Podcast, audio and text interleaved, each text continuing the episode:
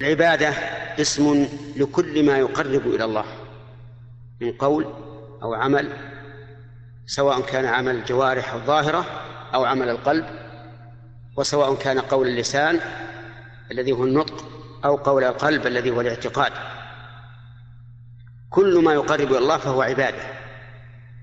ونحن لا نريد والله تعالى أيضا لا يريد منا أن نبقى دائما في صلاة أو نبقى دائما محبوسين في المساجد للذكر والقراءة.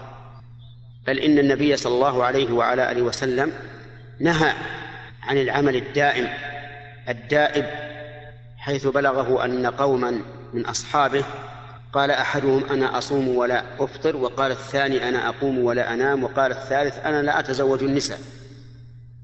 فخطب الناس وقال أما إني أصوم وأفطر؟ وأصلي وأنام وأتزوج النساء فمن رغب عن سنتي فليس مني.